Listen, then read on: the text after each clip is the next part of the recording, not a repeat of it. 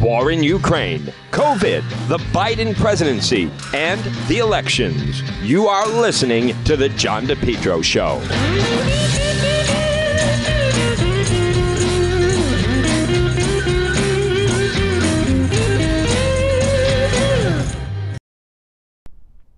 Folks, remember, for all your tree service, well, you want to call Yankee Tree. Call them today, 401 439 6028. Yankee Tree Service, yankeetreeservice.com. What can they do? They do it all tree trimming, experts based right in Lincoln, tree removal since 2006, and also 24 7 emergency service available.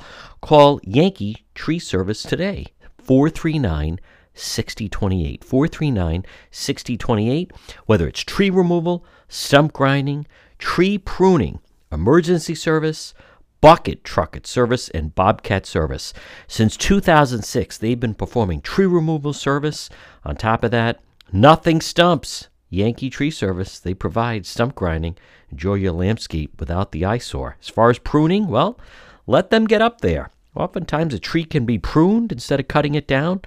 At Yankee Tree Service, their licensed arborists help you decide what's best, the treatment plan for your tree. And maybe it's an emergency service. Did something come down? Call them today. 439 6028. 439 6028. If they have to, they get right up there in the bucket. Yankee Tree Service, since 2006. Tree trimming experts. Give them a call. 439 6028 or online at yankeetreeservice.com.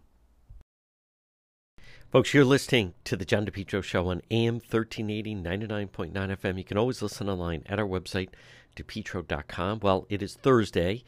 It is July 28th. This portion of the program brought to you by PR Landscape Materials and Garden Center. Pop in and see them. Folks, everything you need, make your home a showplace. It is a little sticky, as you heard in the weather forecast. Certainly not as hot as it has been, but uh, good weather to be outside and they have everything. They are a full scale nursery, everything you need. Gift certificates, they're open seven days a week. Hanging patients, hanging pots, everything annuals, perennials, trees, and shrubs. It's PR Landscape Materials and Garden Center, and look for them on Facebook. So today is a significant day, and I want to um, draw attention to the fact that Helena Foulkes, who is running for governor, uh, it's a new day for her, and a lot of people may not get it, but she this morning, uh, today, received the endorsement she had a little press conference, got the endorsement from Mary Ellen Goodwin. It's been around for a long time. That's a connection. Mary Ellen Goodwin is very tight with Gina Raimondo, uh, Commerce Secretary Raimondo. When Commerce Secretary Raimondo um, was the designated survivor, she came into Providence and had dinner with Mary Ellen Goodwin. So there's a connection there. She also got a received an endorsement from former Congressman Patrick Kennedy, who at one time might have been worth a lot. I don't know if he's going to campaign for. Um, there's some people I could help a little bit, but the real win this morning is she got the endorsement from Providence Mayor Jorge Elorza. Now, here's the part that I want people to understand. In the city of Providence, that's a I, that's a valuable endorsement. That helps her be, you know, this also, there's several things about the Elorza endorsement, is who he's not endorsing. Mayor Elorza is not endorsing Governor Dan McKee. Outside of Providence, I don't think that that's valuable. But inside of Providence, if Helena Foulkes, who, folks, when you step back, she's running as a Democrat. She was the, um, you know, ran CVS. Um, if we want to be objective, she would be a very interesting person to have as governor because she doesn't owe anyone anything, self made, uh, certainly was very successful in the business world she she you know to put it mildly she would not be in the pocket of all the special interest groups and all the shenanigans that we've had to put up with in the short amount of time that governor mckee she has the most experience. Um, she would be an interesting candidate. She would take a business person's approach. You know people like there's several knocks on her and i get that um, that she would be like a reincarnation of gina raimondo but it, it, right now, I mean, if you have a choice between a, someone like a Dan McKee or a Gina Raimondo, you know, Gina Raimondo wouldn't put up with a lot of the stuff that Dan McKee gets himself involved in. So, you know, if Mayor Elorza, hear me out, if Providence Mayor Jorge Elorza, if he is, if he's really willing to campaign with her and go out with her and just have her run competitive in Providence. See, that's her whole thing. She can't get blown out in Providence. I'm not even suggesting she win Providence. I think she can do well in certain pockets around the state. The biggest problem that she has to worry about is mail ballots in the city of Providence that both the McKee through the Sabina Matos campaign would pull out, and especially with Nellie Gorbea, who's teamed up with that, the guy that's running for mayor of Providence, uh, Gonzalo Cuervo. But if Mayor Elorza, if he can have Foulkes run competitive, um, if she could, you know, and I'm just talking about not get blown out. You can't get blown out.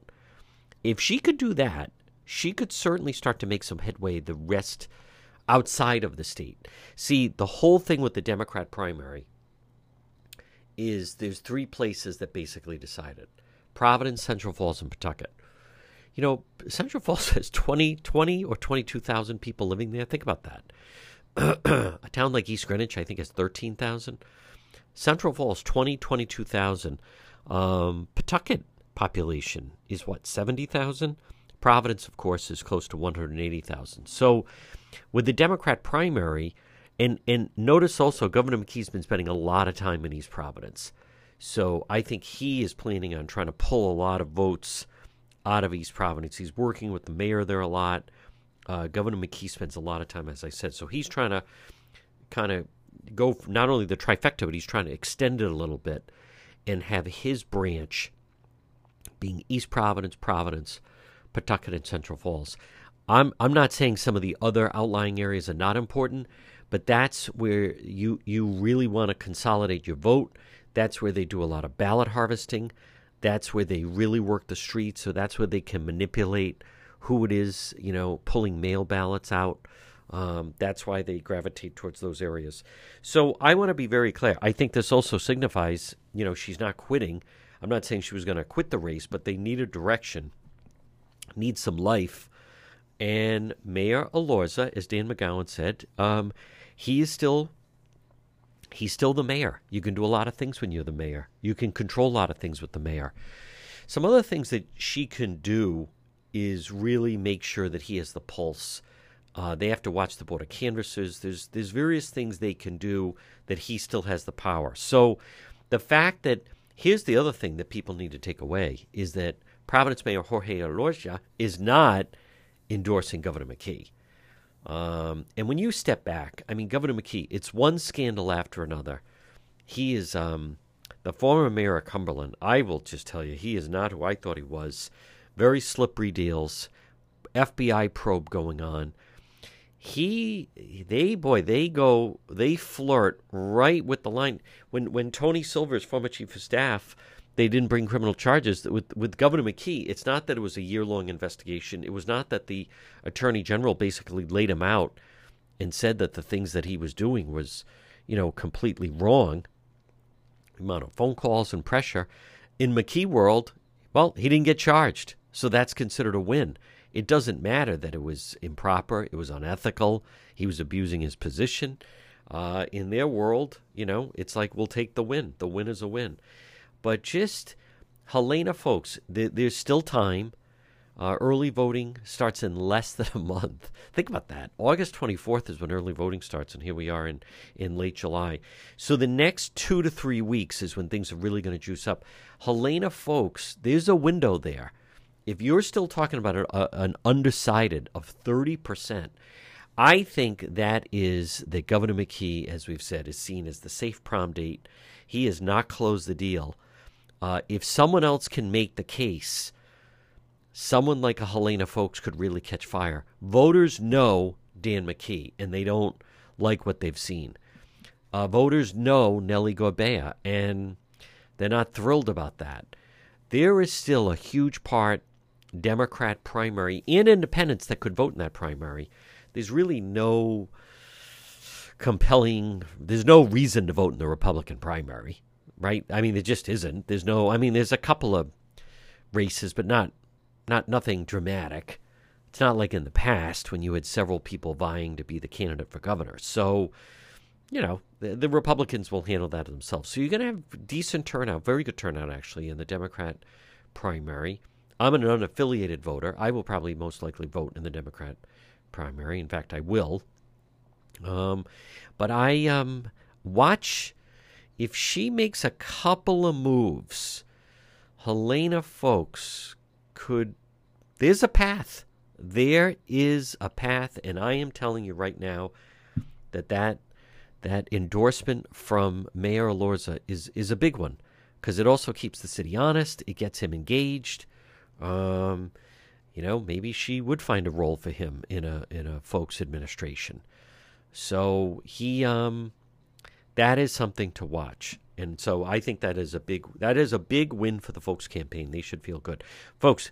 Uh, you're listening to the John DePetro Show. Propane Plus in Rhode Island for all your propane needs. Call them 401 885 4209. In Massachusetts, you can reach them at 508 252 3359. Propane, heating and cooling. It's Propane Plus. Their team's been there three generations. They're available 24 7 for service and delivery, and they plan on serving you for a long time to come. They offer online billing, ability to schedule a service delivery at the click of a button, and remember, all customers receive a free safety inspection on their equipment. It's Propane Plus, and remember with propane, it's affordable, sustainable, equitable, good for the environment, and now it's renewable. Call Propane Plus today at 401 885 4209. In Massachusetts, call them at 508 252 3359. They're very easy to navigate website. It's propaneplus.com. Propane Plus. Call them 401 885 4209. To the John DePetro Show weekdays. We start at 11 we go until 2. It's AM 1380, 99.9 FM. You can always listen online at our website, petro.com. It's time for our legal segment. Joining us right now, he is one of Rhode Island's top attorneys. He's our legal expert. It is attorney Tim Dodd. And Tim, I want to start off. I think this is an interesting situation. I don't believe or remember any time, uh, recent note that we've been through something like this. But the actions of Governor Dan McKee, this whole ILO contract, where he was negotiating a new contract, just gotten over into office, taken over to uh, former Governor Gina Raimondo, and um, and and there was some questions about the contract, the amount of the money, communication in between, how it was put out to bid, and so forth. So local media have been questioning uh, the McKee administration on you know if he's been subpoenaed, if anyone from the office has been subpoenaed. This was done. I want to mention to the listeners in in the role of governor. It's not like it's an outside situation. You know, maybe it's a personal dealing and nothing to do with it. And so far, they're they're refusing to do it. And I noticed that you know the governor's attorney is saying one thing, but local media certainly seem to feel differently about this. Well, this is all part and parcel to um, an APRA request, APRA APRA, which yep. is access to public records, records. public yep. records and it's a very Byzantine, very confusing statute. It's got lots of exceptions. Um, an APRA request, along with an open meetings issues, create all kinds of problems because of the way these things are drafted and implemented. Now, the media is reporting that subpoenas may have issued either from the Rhode Island Office of the Attorney General or through the U.S. Attorney's Office. If there's right. a state grand jury, excuse me, there could be a federal grand jury. Uh, the governor is well served by his legal counsel, Claire Richards, who's yep. been around the block a number of times. She knows how to work the system and protect her client, in this case, the governor. And she has responded to these media inquiries, um, saying in part, if She's not saying it's happened. If either of these organizations have issued subpoenas in um, connection with any investigation, those subpoenas would not be considered public records under APRA.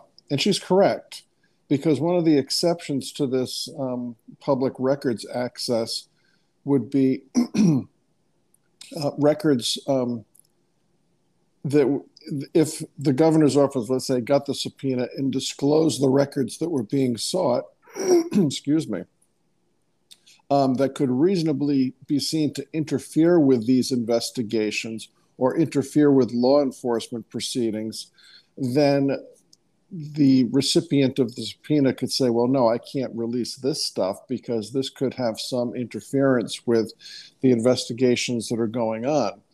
Now, the response to that is, well, how could that possibly be the case? If you've been subpoenaed, show us the subpoena. And right. what do you have that's responsive to it? Um, I think the governor is receiving the correct legal advice from his counsel.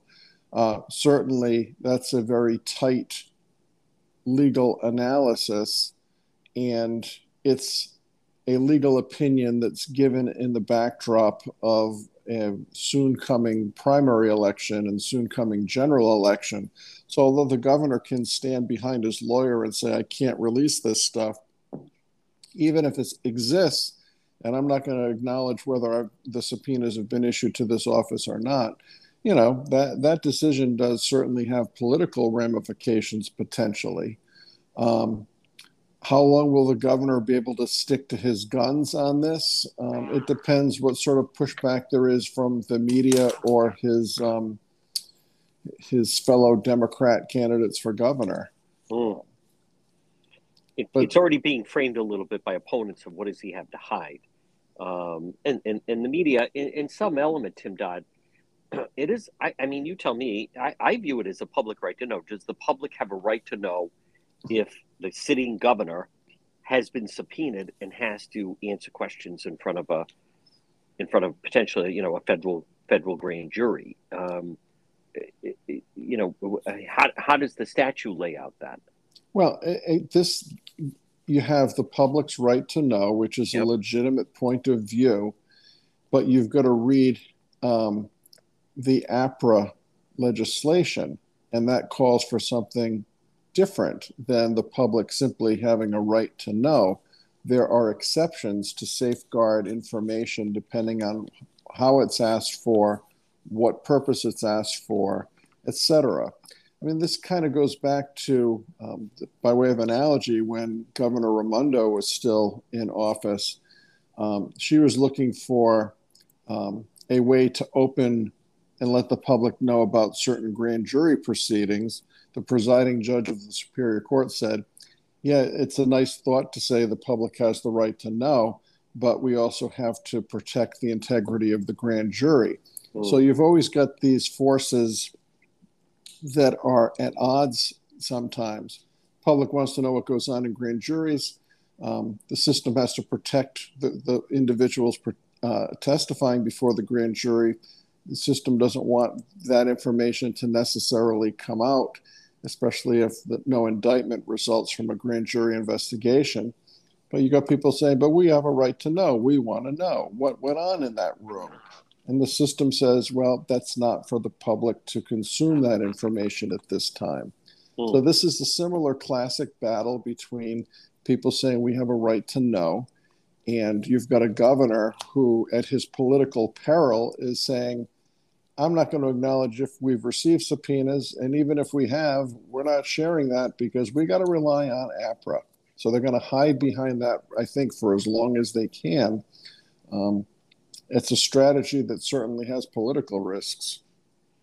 Folks, we're speaking with our legal expert, attorney Tim Dodd. We are going to be talking about President Trump, but Tim Dodd, I'd like to get to, if you don't mind, Alex Jones is now, uh, parents of Sandy Hook victims are really going after him. There's a trial they want 150 million in damages, and already this thing is is off to a roaring start. He arrived hours late on the second day. He started speaking outside the courtroom after the first day. Um, let, us let's walk through the Alex Jones parents of Sandy Hook victim uh, case that's going on right now. Well, Alex Jones um, poked the wrong bear, or yeah. the collective bears. Um, these furious parents of these children who were massacred at Sandy Hook, Alex Jones took the position that it was all a phony, phony, trumped up um, report uh, concocted by um, elements within the government um, as a way to um, rally support for further gun control. um, and that none of these kids either existed or none of these kids were Mm. killed, and that it was a phony story. That's I, the most amongst the most malicious things I can possibly think for a broadcaster to say. It's hurtful. It's false information. Yeah, it was wrong. He was making it up, Right. and now so, he's got to face the consequences. But So- these antics, but it's information that he knew was wrong or he reasonably should have known was wrong. Either way, it was reckless statements that he made over and over and over. Now, there's three separate trials that are coming his way on the element of damages. There's Mm. two in Texas, I believe there's one more in Connecticut. And it's just a question of how much he's going to pay. He'll never have the ability to pay, but I think these parents want to wipe him out to the extent they can wipe him out financially because there's no other measure we have for punishing somebody. He's not going to go to jail for this unless it's a jailing for contempt of Right. some court ruling. But the best the family can do is get money damages. And, and I don't think they really expect to get lots of money out of this guy, but I think they want to cripple him um, from a business standpoint, get him off the air, and um, remove him from his ability to cause more chaos. So now we fast forward, the trial's beginning. Um, I believe the court was clear in its standard in any case. The litigants, the attorneys, the witnesses, the um, plaintiff, the defendants are not supposed to discuss the case in the presence of the jury. That's that's completely wrong. That can create a mistrial because you don't want any statements of any of the parties to um, um, to taint um, the jury pool.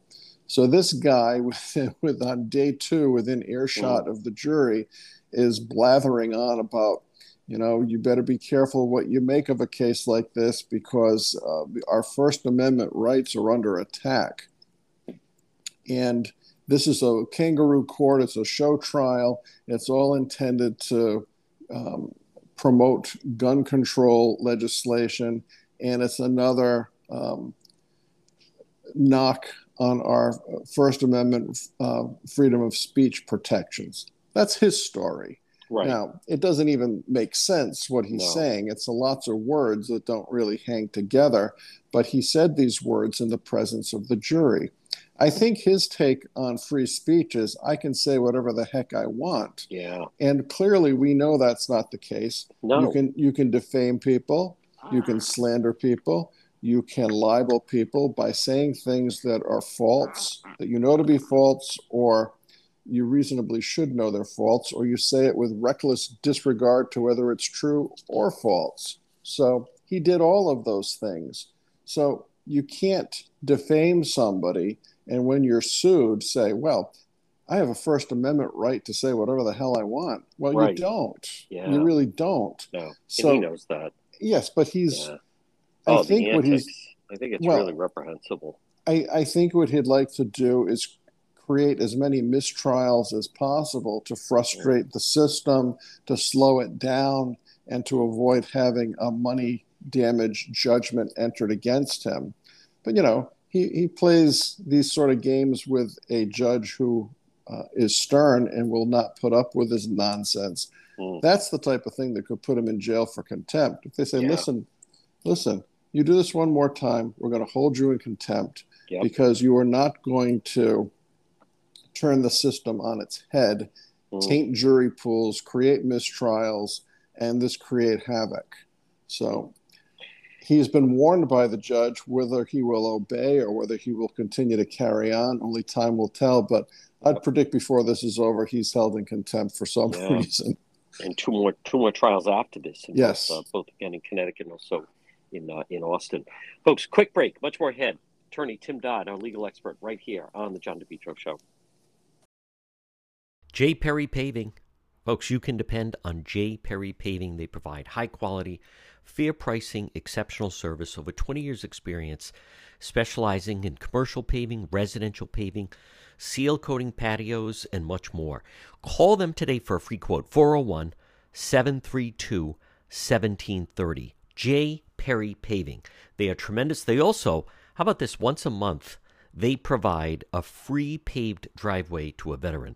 And remember, whether it's a brand new paving project or just a cracked driveway that needs to be refreshed, call J. Perry Paving for a free quote. It makes a huge difference in your property, in your home, in your driveway or patio. 401 732 1730. J. Perry Paving. 401 732 1730. You can also find them on Facebook.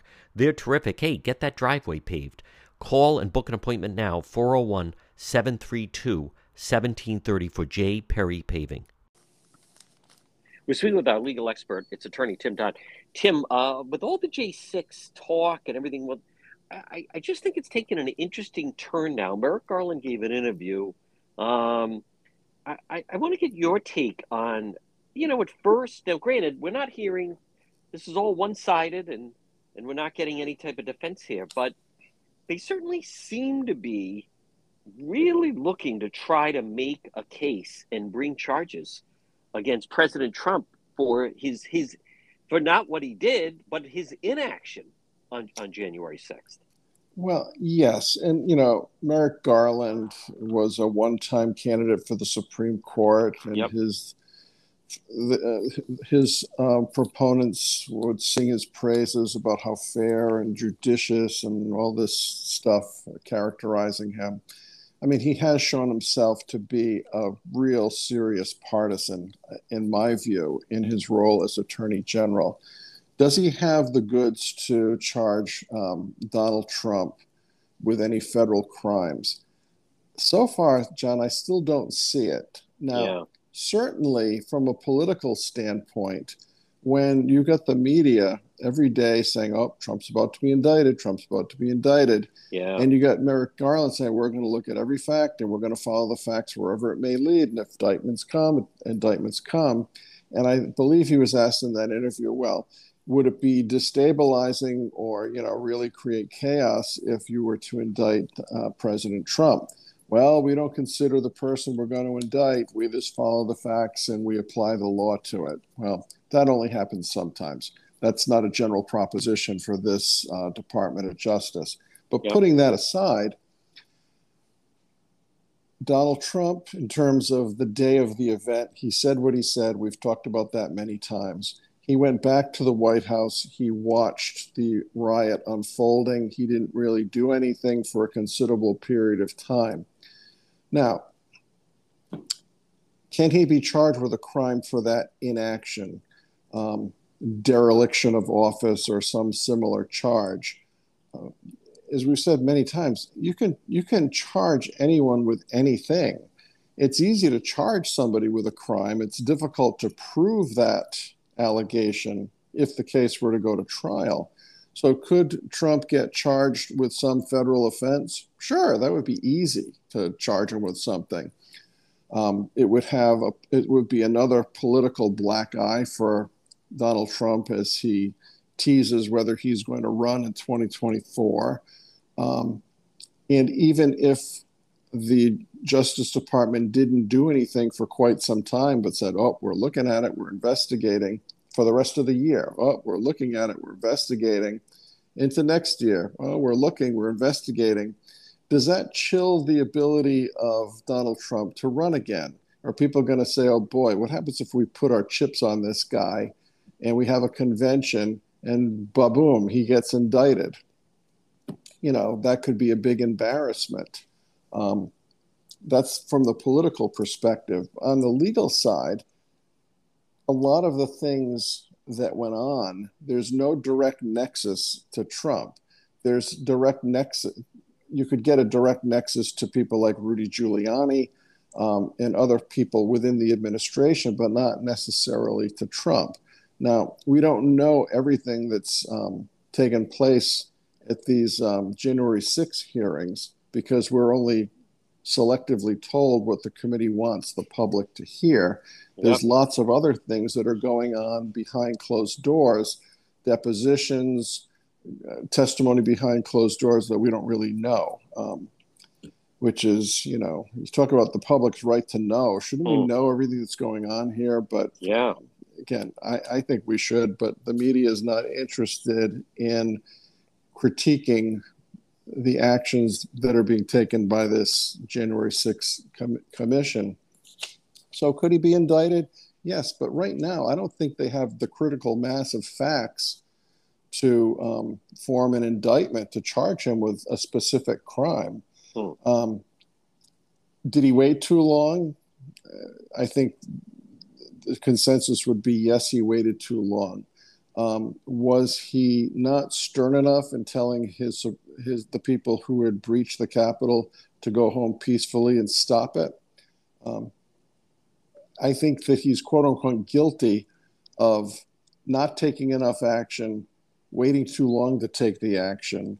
Um, I think all of those things are accurate. Um, does that disqualify him from the presidency? That's a political question. But yeah. that lack of action, I don't know that that necessarily results in criminal prosecution. Mm. There's, there's allegations. Well, Trump knew that when he told his people to go to the Capitol, he knew they had weapons. And if he knew they had weapons and they were going to the Capitol, you know, what was he to make of that? And after the the um, the breach started, he did nothing to call federal authorities, state authorities, or anyone else to try to intercede or beef up the troops that were available to stop this. But as the media is reporting that, they failed to report that the day, I believe it's the day before, he was urging um, Nancy Pelosi to beef up security at the Capitol building, which is her right. responsibility. Yep. He was urging Metro Police to beef up its presence. He was urging right. the Capitol Police Force to beef up their presence, and nothing happened. Mm. So, I mean, if they want to go after uh, Donald Trump for this, um, I think that that would open the door to a lot of criticisms and a lot of ability to get records, which the January 6th committee is refusing to look at hmm. and um, really prove more about the actions that Trump took and the actions he didn't take because we're only getting a, getting a selective narrative. Um, I don't think there's been any reporting, uh, except maybe in the very days after the event, about what uh, President Trump did to try to get more law enforcement on the ground, to beef up security, and it seems like, although he asked for these things, the exact opposite happened. They had security at the Capitol opening the doors and waving people in. It doesn't make any sense. Yeah. Folks, again, we're speaking with our legal expert, attorney Tim Dodd. Tim, what about this late, late breaking development? President Trump's threatening legal action at CNN. Well, he can threaten all he wants. Yeah. Um, again, the standard is if he wants to go after CNN for defamation or for slander, he's got to prove that they made false statements or they made statements that they knew to be false or they made statements with reckless disregard to whether the statements were true or false. Yep. Now that's the basic standard. But as we've seen from even the Johnny Depp trial, the further standard that a public figure has to prove is when the statements were made not only was it wrong, not only did you make it with reckless disregard, but you had to have the intent of actual malice. I mean, that was true in the Depp case. It was also true in the case with um, the New York Times and Governor Palin. Yeah. And in that case, the judge found that she couldn't prove anything more than it was sloppy work by the New York Times and they were negligent, that she was never able to prove actual malice, that when the Times uh, made their false reporting, that they intended to hurt Sarah Palin. So it would be the same standard for a public figure here. If President Trump wants to go after CNN, he's going to prove the basic elements and prove that there was an intent a malicious intent to hurt him, not bad reporting, not negligence, not being sloppy. That's a, an extremely high burden. And I don't think if he files this lawsuit that he's going to cow CNN to change their ways. I think they're no. going to keep coming at him yep. um, because he's a perceived threat. Yeah. And it also it, it, uh, kind of moves them in their brand, kind of keeps them on brand if they continue to do that. Folks, quick break. Much more ahead. Our legal expert, attorney Tim Dodd, right here on the John DePetro Show. The next time you have an emergency, head straight to AtMed Urgent Care.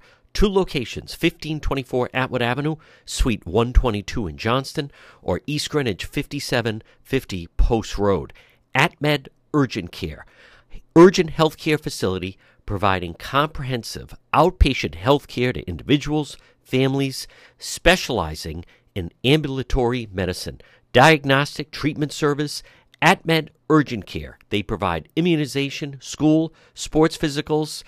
They're a cost efficient healthcare alternative to hospital based emergencies. They're open seven days a week, walk in routine urgent care, minor surgical, orthopedic and trauma, work related injuries, physical exams, drug testing, full laboratory services, and with AtMed Urgent Care, they offer mononuclear antibody infusions. You, someone in your family suffering from COVID, you want to go straight to AtMed Urgent Care. Two locations Johnston, 1524 Atwood Avenue, Suite 122, or East Greenwich, 5750 Post Road, online at atmedurgentcare.net.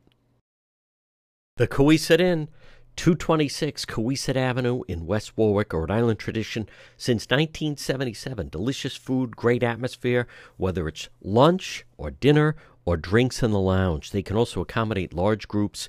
A great meal, a feast is waiting for you at the Cowesett Inn. Stop it and see them all year round. 226 Cowesett Avenue in West Warwick. They're waiting for you at the Cowesett Inn. We're speaking with our legal expert, attorney Tim Dodd. Tim, some local stories. Pawtucket bans political signs 30 days before an election. Some say it's unconstitutional. Well, everyone, everyone should say it's unconstitutional, yeah. not just some. That's ridiculous. Um, you can't do that. Um, we have the right to free expression. If I want to put a sign on my lawn that says, you know, whatever, have a nice day, or uh, any any innocuous thing that I would like to say, I'm yep. free to do it because it's free speech. There should be nothing about the fact that I'm saying something positive or negative about a political candidate that preempts my right to free speech and free expression. Now, this ordinance foolishly was passed by the uh, Pawtucket, I guess, City Council, but I believe their solicitor has announced that they're going to stay, meaning freeze the effectiveness of this ordinance until there's further um, investigation as to its constitutionality. And I, I can tell you right now, it's not constitutional. Yeah. Um, Steve Brown's been way out front on this with the ACLU, yep. and he's correct. You can't do this. This comes up every election cycle all over the country where there's attempts oh no political advertisement no political lawn signs until 30 days before an election. You can't do that. It's that's yeah. interfering with free speech free expression. So uh, many municipalities try. Um, they all ultimately fail and they all get slapped down in court. And this one will too now, Tim Dodd, the Providence Police and Mayor Elorza had a, um, a big press conference. They're going to be bringing these flock cameras into the city and the surveillance cameras, but they're vowing that it's not going to affect civil liberties. Wow. Are you reassured by that statement? no, not really. I mean, it's it's a very slippery slope. It's very yeah. scary. Now, you've got countervailing forces on this one, too. Um, look at let's go back in time to the uh, Boston Marathon bombing. That was not governmental right. surveillance cameras, but that case was solved through private business surveillance right. cameras. And that was then. Fast forward to today, more and more businesses have surveillance cameras. Many homes have surveillance um, systems installed, or at the very least, one of these ring video doorbells. Right. Um, there's cameras everywhere. Um, there's people videoing with their phones everywhere. Uh, crimes are captured on uh, smartphones constantly. Um, now, these flock cameras are allegedly just to monitor vehicles coming and going from right. specific License points. Plates. Yeah. License plates only. Well, okay, but what happens if this video happens to catch a um, car accident or a crime being committed? Um, at what point is the information being gleaned going to um, spread beyond just looking at license plates? I mean, the mayor can say all he wants, oh, this will never be abused. You got to trust us. I wouldn't trust you know, as good as the Providence Police Department is on most days, I wouldn't trust that this system won't be abused. Now, it's being installed um, for a test period of one year. So I guess after a year, we will see um, to the extent to which it's helpful in solving a criminal activity or if it's abused in um, trying to um, prosecute or solve crimes. I think there's such a great potential for abuse I'm all for law and order, but this one makes me nervous. What about the new recording system in East Providence City Hall that the ACLU has a problem with? Um, I, I, think that the ACLU is correct on this one. Mm. Um, I, there's a, there's this audio system now installed at the um, clerk's office in East Providence, and apparently there's a sign saying that you may be recorded. And the law is in Rhode Island, we're a one party consent state. Yep. So if I'm speaking to you on the phone and I'm recording the conversation and you have no idea it's being recorded, but I know it's being recorded, that's a legal thing that I'm doing. If, however, I put a recording device under your desk and then you proceed to have a conversation with another one of your colleagues and neither of you know it you're being recorded that's a felony i can't mm. do that because neither of you know what's happening right now in this case i presume that the clerk behind the counter would say well i know i'm being recorded but the issue of consent i think becomes fairly important is East Providence, as Steve Brown said, what are they going to ask people to give their consent to be recorded? And if they don't give their consent to be recorded, then they won't be provided the services they're looking for from the right. city employee. Yeah, it's it's it's one of these good ideas where the mayor is saying this is really for the pu- protection of the public and our employees because there's more and more reports of um, uh, people coming into City Hall who give clerks a hard time and they'll deny it. And there's people who come and complain that the clerks gave the uh, consumer a hard time. And the clerk's office will say, no, we didn't.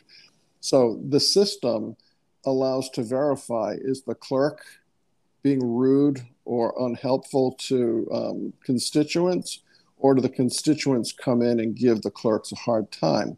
it's a he said she said without an audio system in place yeah. but what happens if the clerk is is helping somebody else at the counter and two other people are speaking and they're talking about something unrelated or something with family or something with potential criminal activity or anything you can think of those two people don't necessarily consent that their conversation is being picked up by this recording system. The system's only supposed to be recording what the interaction between a city employee and the uh, person on the other side of the counter.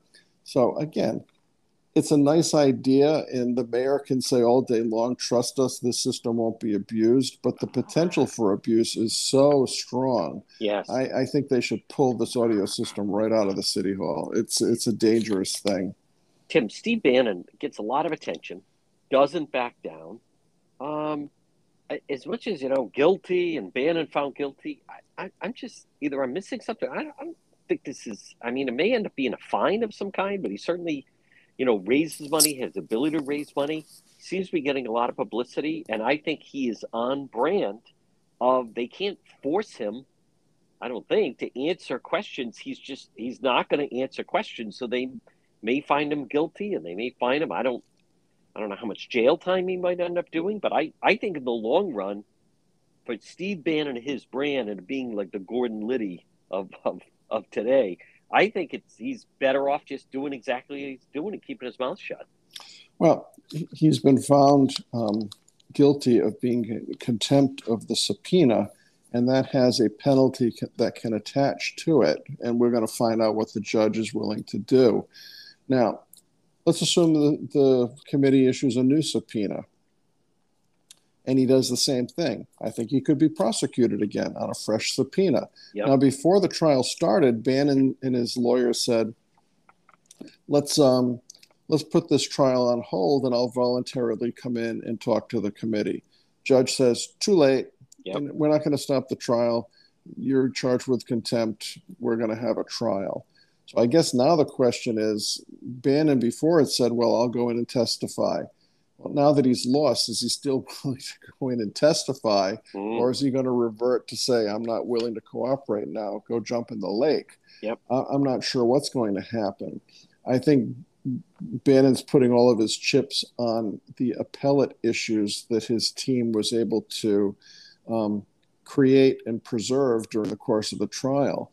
This his appeal rises or falls on um, the critiques his team has regarding the judge's rulings on pretrial issues what could uh, Bannon utilize as part of his defense? The judge essentially gutted many of the defenses that would have otherwise been available to Bannon, so he had very little to go on.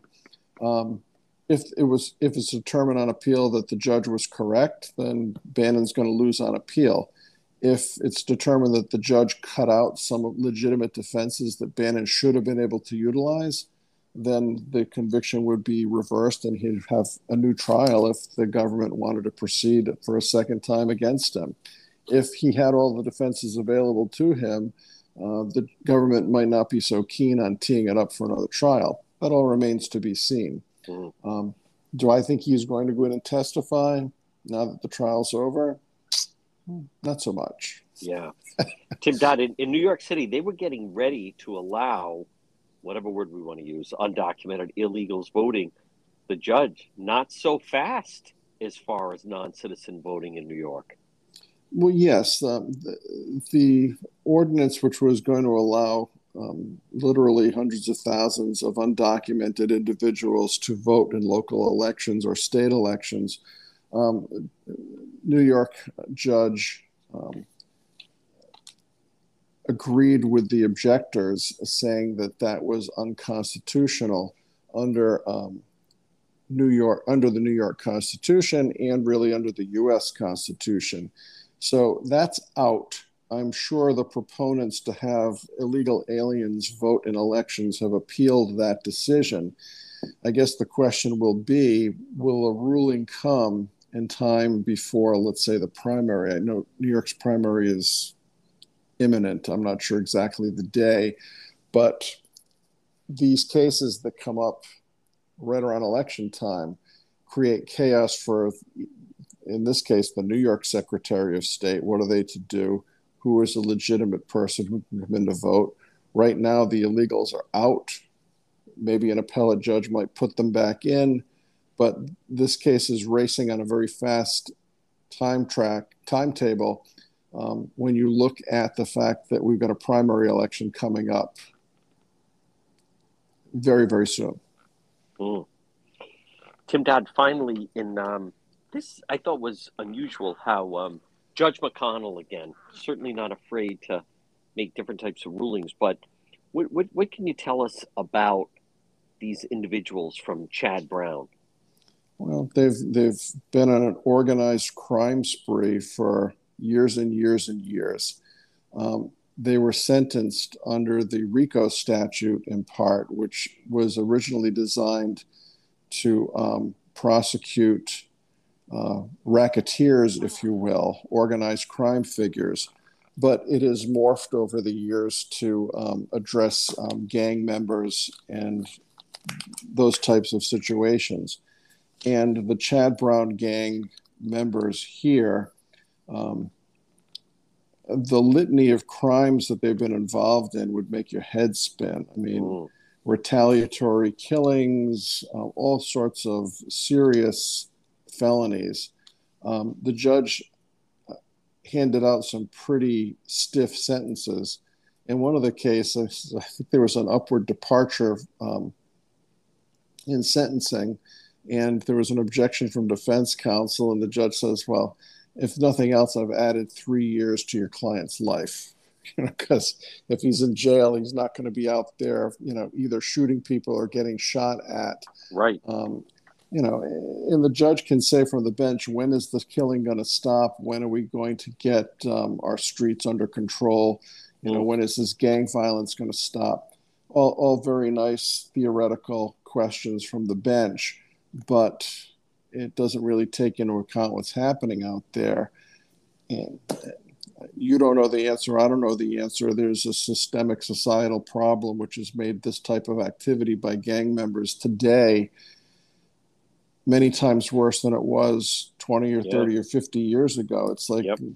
our grandparents would have never seen anything like this happening on the streets. Hmm. You know, there would have been organized crime, but not these rival gangs killing each other and creating havoc in the streets. Um, so it's a societal and cultural phenomenon. I'm not sure what the solution is. I know that the judge doesn't have the answer. He can ask the questions and, you know, throw up his hands and say, when is this going to end? I'm going to impart some harsh sentencing, but will that dissuade the next group of gang members who are going to engage in not. similar activity? Yeah. No, not at all. Tim Dodd, finally, actually, this final, I get the sense that Nathan Carman, they they are just they're not about to see him go on the lam, go on the loose, and I, I get the feeling that they, they're going to keep him under lock and key. Well, they don't have a body. No. They keep talking about that they think he killed the grandfather. They keep complaining that there's no evidence because we don't have a boat and we don't have the mother's body. Um, they don't really have a lot to go on to keep mm. this guy behind bars, except that he may yeah. well be a flight risk. Yeah. Now, they can take his passport. Uh, they could um, limit him to home confinement. They could put on an ankle bracelet. There's all sorts of monitoring they can put on him. And you know he's he's an intelligent guy, and I'm sure he might concoct a way to try to go on the lam. But as we've seen, that easier said than done. I mean, yeah. most people get tripped up as they try to go on the lam. Yep. There's again surveillance videos everywhere. It's that's hard right. to live off of cash, and it's hard to not use credit cards because all of that's traceable. You can't use your checking account. You can't use credit cards. It's very, a very difficult existence if mm. you're trying to live in the shadows and hide from law enforcement. Maybe this guy's up to the task. Um, maybe he's not, but yeah. it seems to me that the judge could set some set of rules and parameters that would put this guy perhaps in home confinement. It's got to be very difficult for him inside to have conferences with his lawyers. It's always difficult when your counsel has to meet you at prison at very you know specific hours with not lots of privacy in many cases. Mm. Um, I think this is one of those cases for prosecutors there's a difference between what you know and what you can prove. Sure. And I think they know this guy did it, but I'm not sure they'll be able to prove it. Folks, he is our legal expert, attorney Tim Dodd. Tim, excellent job as always, and we will talk to you again. Thanks, John. Take care. The Centredale Revival. Stop in and see them. Comfort food and cocktails. You're going to love the Centredale Revival, located 2025 Smith Street, North Providence, right in Centredale, right across from North Providence Town Hall. Delicious food, delicious drinks, live entertainment on the weekends. Shane and his crew, they're waiting for you. A great time is going to be had by all at the Centredale Revival, 2025 Smith Street in North Providence.